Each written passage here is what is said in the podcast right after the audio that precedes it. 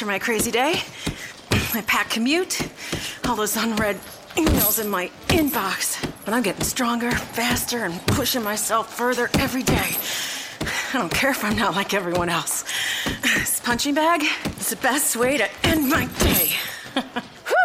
Fearless is knowing yoga isn't your style. That's the power of the Blue Cross and Blue Shield Federal Employee Program. Learn more about our healthy benefits at fepblue.org slash get more. You are Locked On Cowboys, your daily podcast on the Dallas Cowboys. Part of the Locked On Podcast Network. Your team every day. Welcome to Locked On Cowboys. It is Wednesday, uh, February 8th. I'm Drew Davison of the Fort Worth Star Telegram. This is Locked On Cowboys. As always, I appreciate you uh, tuning in uh, to the show. Today's topic, talk about the Cowboys, of course, uh, and how they would have fared against the Patriots or Falcons. I mean, I, I think they would have relished facing each team. Uh, you know, just talking to some guys in my neighborhood bar, Malone's, in downtown Fort Worth. Uh, you know, I, I, think Cowboys had just as much, if not more, talent than uh, the Patriots and the Falcons. And I think Sunday showed that the Falcons uh, had more talent than the Patriots. Uh, you know, as we all saw them jump out to the big uh, 28 3 lead with uh, nine minutes left in the third quarter, and the Patriots rallied. Uh, just a remarkable comeback. Patriots, of course, won their fifth with Tom Brady. Uh, took it 34 28. Uh, a couple points. I think the Cowboys certainly, to me, the, the Falcons is kind of eerily similar to the Cowboys, kind of abandoning their game uh, late in the game. I thought the Falcons really abandoned their game. I mean, after Julio Jones' great catch, gets him down there in field goal range. You got one of the best best kickers uh, in Matt Bryant. You have a uh, excuse me. You have a I'm trying to find this drive here. Uh, Yeah, you have a first and 10 from the New England 22. So, so that's a 39 40 yard field goal right after Julio Jones' great 27 yard catch. Uh, they run it, lose a yard, end up going for a pass. Uh, Matt Ryan takes a sack, loses 12 yards there, and then uh, Matt Ryan, of course, gets sacked again. They get a holding penalty, and then uh, you know, then they try to throw it again, end up getting another penalty. So I thought that was a uh, pivotal, pivotal mistake. I mean, shoot, just take a knee there three times. At that point, you're in position to win the game. I understand why you want to try and you know put it out of reach, put the game in the MVP's hand, uh, but certainly a very, very uh, questionable play calls there by Kyle Shanahan, and and I just thought about the Cowboys. I mean, it's like they abandoned their running game on a third and three early in the game. They uh, tried to throw it on a second and one, uh, threw an interception.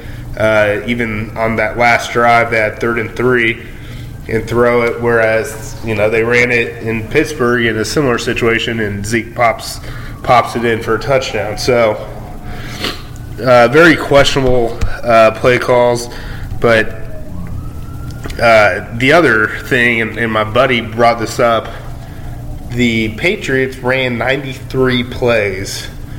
Uh, the Falcons ran 46, and at some point you got to blame the Atlanta offense for not sustaining drives, not keeping the defense off the field. And I think six players played 90 plus snaps for the Falcons defense. So certainly, uh, Falcons really just kind of, you know, I thought just didn't have a very great game plan in the second half, and and that's not trying to take away anything from Tom Brady or or the Patriots' greatness. I mean, James White had a heck of a game, and if you really look, uh, the, the Patriots were just able to move the ball. They didn't have any great plays. They didn't return a punt or kick for a touchdown. They didn't have a big interception return. They just really uh, kind of sliced and diced the Falcons in the second half with six, eight, seven yard type games, uh, and, and, that got the job done. Uh, you know, I, I, think the Falcons lost it though more than the Patriots won it. Uh, clearly, uh, not turning the onside kick into points was a uh, disaster. not not being able to uh, like I said, get a field goal out of that great drive. I mean, blowing a 25 point lead, what more can you say? And uh, really, you know, just some head scratching plays, but give the Patriots credit. I mean, there's like probably 10, 11, 12 things that had to go exactly the Patriots' way. And just when you think, you know, they kind of run the trick play on a third down, it's an incomplete, they're facing fourth down You think, oh, well, that could be a ball game. Well, Tom Brady ends up uh, converting the fourth down, and they go down and score. Uh, you think about the Atlanta play calling and how much it affected uh, the outcome down the stretch. You think about the not only the Patriots needed to score two touchdowns, but two two point conversions as well. Uh, and, and, then, of course, in overtime, I would have loved to see. I really think the NFL needs to look at changing the overtime rules, but I would have loved to see Matt Ryan at least have one more shot uh, and see what he could have done because I, I tell you what, Tom Brady on the second to last play of the game, that ball very, very uh, close to uh, being able to get picked off by Vic Beasley. And uh, of course, they score on that James White uh, touchdown on the next play. But uh, certainly, you know, it, it, remarkable comeback, remarkable playoff uh, run by the Patriots. You know, for a minute there, I thought, you know,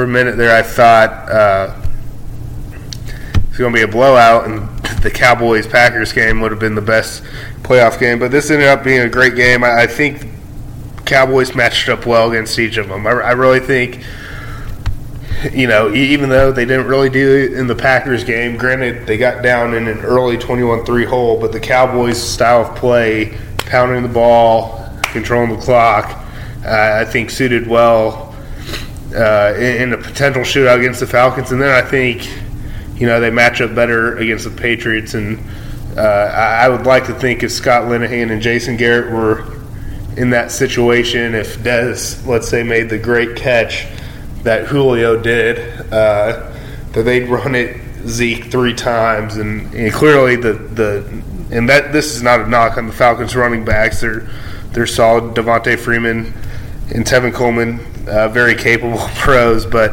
uh, certainly the Falcons don't have the Cowboys' offensive line, and they don't have Ezekiel Elliott. So I think if the Cowboys would have been able to get out to a lead like the Falcons, they just milked the clock, and that's really where I thought, you know, just another head, head scratcher of how many pass plays uh, the Falcons ended up running in the second half instead of just trying to milk the clock and, and bleed the clock and play to win. I mean, it's the Super Bowl; you got one shot. Uh, but at the end of the day, they weren't able to do it, uh, and, the Patriots showed their genius and their greatness again. But I, I would have liked to see the Cowboys uh, face each of those teams. I think both would have been very entertaining games. I think the Cowboys match up very well against each team, and, and I guess we'll be playing this what if, what if, what could have been type game uh, all year, all off season until uh, next season gets going. So should be uh, should be a, a lot of second thoughts and, and stuff like that. So, uh, anyways, that's going to do it for this episode. Again, I'm Drew Davison of the Fort Worth Star Telegram. Apologize, my voice is a little shaky. I uh, kind of fighting a cold, but anyways, I'll try and get one up uh, next week, or, or, get a couple up, or one up maybe later this week, and a couple next week.